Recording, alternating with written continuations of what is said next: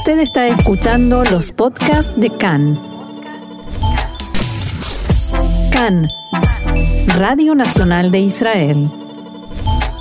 Seguimos entonces, Roxana. Según la Agencia Internacional de Energía Atómica, Irán ha instalado centrifugadoras avanzadas adicionales en su planta nuclear de Natanz.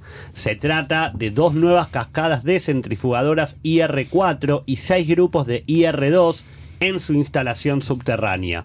La agencia confirmó que algunas de las centrifugadoras ya están en uso y dijo que Irán planea instalar otras cuatro cascadas de IR-4 en Natanz. El acuerdo nuclear de 2015, recordemos, solo permitía centrifugadoras IR-2. Bien, y nos vamos a meter más en profundidad en el tema este de Irán, Natanz, las negociaciones y todo lo que está sucediendo. Y para eso contamos una vez más con la valiosísima ayuda de Ahmad Rafat, periodista iraní, escritor y activista de derechos humanos. Ahmad, shalom y bienvenido una vez más acá en español. Eh, shalom, estoy muy contento de estar otra vez con vosotros. Gracias. Y lo primero que me gustaría preguntarte es cómo presenta el régimen al pueblo en Irán las conversaciones que están teniendo en Viena, porque eh, digamos que están en una situación bastante compleja. ¿Cómo hacer para presentarlo y que no, no parezca una derrota del régimen? Esto depende. Hay eh, dos tipos de presentaciones. Eh, uno por parte del gobierno que dice que 60-70% de los problemas, ha dicho Hassan Rouhani, el presidente, está resuelto y que seguirán para resolver restante, uh, sin entrar en los detalles, porque los detalles más importantes por parte iraní son cuántas sanciones eh, el gobierno de Joe Biden va a levantar porque Irán el único interés que tiene que levanten sanciones eh, sobre para poder vender petróleo y que regrese el dinero. Actualmente no vende petróleo, el dinero que tiene fuera están bloqueados en los bancos internacionales, más de eh, 30 mil millones de dólares. Otra parte del régimen, lo que están en contra del gobierno, la ala más dura del régimen, Dicen que es unas negociaciones inútiles, que no hay que fiarse de los Estados Unidos, que no van a llegar a ninguna solución y que Estados Unidos puede levantar las sanciones y un dos o tres meses después volver a ponerla otra vez y por lo tanto que estas negociaciones son inútiles y una trampa. Estas son las dos formas que salen en los periódicos iraníes que se pueden ver en internet y lo que dicen los políticos de ambos dos sectores.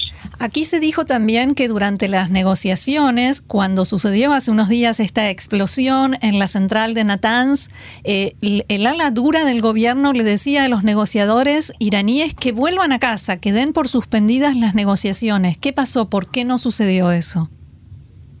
Eh, no sucedió porque yo creo, creo que la parte eh, de la opinión pública y del gobierno que conoce la situación económica que es eh, terrificante, no tienen, eh, tienen dificultades a pagar los sueldos de los empleados, que los jubilados reciben su sueldo con mucho atraso, que no pueden comprar nada, que están no hay otra forma que negociar, por lo tanto pueden deben y negociar para convencer a Joe Biden y su administración que levante por lo menos una parte de las sanciones, cosa que parece que el gobierno de Joe Biden está dispuesto, según lo que escribe la prensa americana, Joe Biden está dispuesto a levantar contemporáneamente con Irán que pare la uh, enriquecimiento de uranio más 20 o 60% y volver al 4 o 5%, están dispuestos a levantar sanciones. Eh, lo de Natanz eh, puede facilitar en cierto sentido eh, las negociaciones en el sentido que el por el momento el, el 20%, 60% es bastante simbólico. Con los daños en Natanz es todavía más simbólico y por lo tanto esto puede facilitar porque los Estados Unidos no hagan demasiado presiones sobre Irán porque ya Irán es incapaz de Mm. representar un peligro en ese momento eh, por lo que se refiere al asunto nuclear. Ujú. Y sin embargo, hay información contradictoria sobre eh, hasta qué punto eh, resultó dañada la central nuclear de Natanz. ¿Qué se sabe realmente, no solo por fuentes del gobierno, sino en, realidad? ¿Qué se sabe de qué pasó en Natanz y hasta qué punto eh, fue dañada la central nuclear? Mira, yo hablé con un eh, experto nuclear de la Agencia Internacional de Energía Atómica eh, que, que tenía, no estaba en Irán, no es entre los eh, que visitaron Natanz después de estos hechos. Me, me ha dicho que 6.800 centrífugos fueron dañados.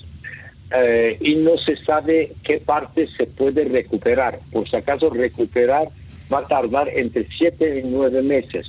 Por lo tanto, en los próximos siete meses, por lo menos, eh, los daños son enormes y a pesar que Irán ha inaugurado una decena, tres docenas, me parece, de centrífugos nuevos en estos días, Sí. entre ayer y antes ayer, eh, el proceso va muy lento. Por lo tanto, daños han sido considerables.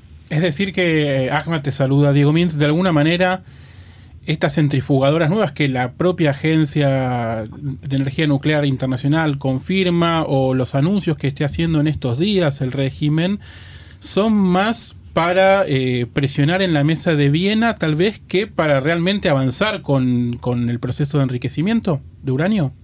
Exactamente, exactamente es así, porque Irán necesita alguna carta poner sobre la mesa si va a negociar. Todas las negociaciones, cada uno pone sus cartas dice, yo tengo esto, te presiono con esto, con el otro. Irán tenía dos cartas grandes de jugar en las negociaciones. Uno era este, eh, centrífugos, eh, y el enriquecimiento a 20-60% poner en la mesa. Otro que siempre eh, ha sido una carta muy eh, eficaz era lo de presencia iraní en los países de la región, que con a través de esa presencia podía presionar eh, sobre Estados Unidos y América, sobre todo países occidentales. Eh, la presencia iraní en la región está en un momento muy crítico.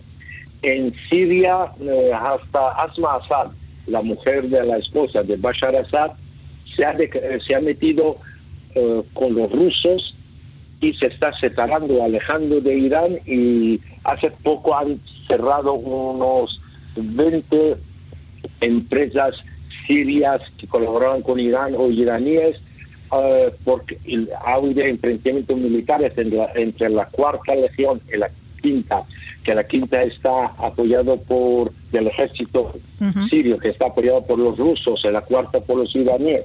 Por lo tanto, hay problema. eh, la Rusia que ve un fin del túnel de la guerra en la fase de reconstrucción, Irán no tiene que estar ahí, porque Claro, si está porque- Irán, los países árabes ricos no meten dinero. Y Claro. sin ese dinero no se puede reconstruir, que es el negocio de cualquier guerra cuando se termina. Ujú. En Irak tiene serios problemas con el gobierno de Mustafa al-Qasemi, eh, que se está acercando siempre más a Arabia Saudita y alejándose de Irán. Por eso los milicianos pro-iraníes han tirado algunos eh, drones, ataques con drones o con misiles a bases militares iraquíes y algunos americanos. Eh, en eh, Yemen, Irán tiene problema. El uno del número dos de los eh, fuerzas del GOTS, el brazo exterior o internacional de Pastarán, de las guardias de la revolución, ah, en un ataque en Yemen ha muerto, han dicho que primero ha habido un infarto, luego han dicho que se han muerto por consecuencias de la guerra iraní-Irak que terminó hace pues, 32 años. por, eh, eh, por lo tanto, está también perdiendo. El Líbano no puede ayudar eh, más de tanto a Hezbollah, tanto que Hezbollah está buscando dinero por todos lados y está incrementando su, su implicación en tráfico de drogas sintéticas, porque Irán no le da dinero bastante y las fuerzas políticas libanesas atacan Hezbollah hoy como nunca, por eso está reduciendo su papel. Y si hasta Pedro Natán tiene muy pocas cartas para jugar en negociaciones. Y a pesar de la situación económica difícil que describías en Irán, el régimen no tiene ningún plan de cambiar esta expansión o de reducirla, eh, sino más bien parecería todo lo contrario, ¿no? Sí, mira, eh, es que un Irán, una, república islámica, no Irán, una república islámica, sin presencia en Líbano, en Irak, en Siria, en Yemen, en, la región, en, general apoyando grupos terrorísticos en eh, Bahrein y en otros países, no tiene sentido. Porque desde el primer día, eh, Khomeini, fundador de la República Islámica, ha dicho que nuestro futuro está en expandir la nuestra revolución. Si esta revolución no se expande, con el hecho que en Irán han demostrado con las manifestaciones de hasta dos años en más de 140 ciudades, miles y miles de personas por la calle que no quieren, han gritado no a la República Islámica, muerte a Khamenei, eh, y, al interior tiene problemas y tiene ahora problemas económicos serios. Claro. Eh, al exterior eh, sí le tapan las alas y no puede expandirse, claro. Expandirse o presionando al régimen eh, de estos países, a los gobiernos de estos países, ya no es República Islámica, ah. es otro país. Se va normalizando y es lo que le, pide, le pedía Trump, que Trump ha dicho varias veces, Donald Trump, que le queremos inmigrar normal. Ah. Y si se normaliza ya no es República Islámica, es un país cualquiera en la región como los demás. Ahmad, en las conversaciones contigo hemos aprendido que la cuestión de las elecciones en Irán es algo muy relativo y de todas maneras, las próximas elecciones pueden llegar a tener alguna influencia en las conversaciones sobre el programa nuclear? Mira, en Irán el programa nuclear y cualquier decisión muy importante lo toma una sola persona, eh, que es Ayatollah Ali Khamenei. Ah, que sea presidente, uno de ala dura, otro reformista, pragmático, cambia muy, muy poco sobre este tipo de decisiones. Lo que sí puede cambiar un poco es la vida diaria de la gente. Pero las decisiones internacionales importantes, no, no hay gobierno en Irán que pueda ir a negociar con eh, China, con Europa, con Estados Unidos, eh, con la Rusia o con eh, Arabia Saudí sin permiso de Khamenei. Por lo tanto, las elecciones influyen por asuntos muy internos del país, pero nada a nivel internacional, porque estas son decisiones que toma eh, en primísima persona, sin consultarse a nadie, y no importa quién está al poder, al poder ejecutivo. Eh, por último, me gustaría volver al tema de Natanz y de, en realidad no solo de Natanz, de toda una serie de ataques que se vienen eh, responsabilizando por ellos a Israel. Y me gustaría preguntarte cómo lo presenta la prensa, qué dice la prensa iraní sobre Israel. Suavecito responde.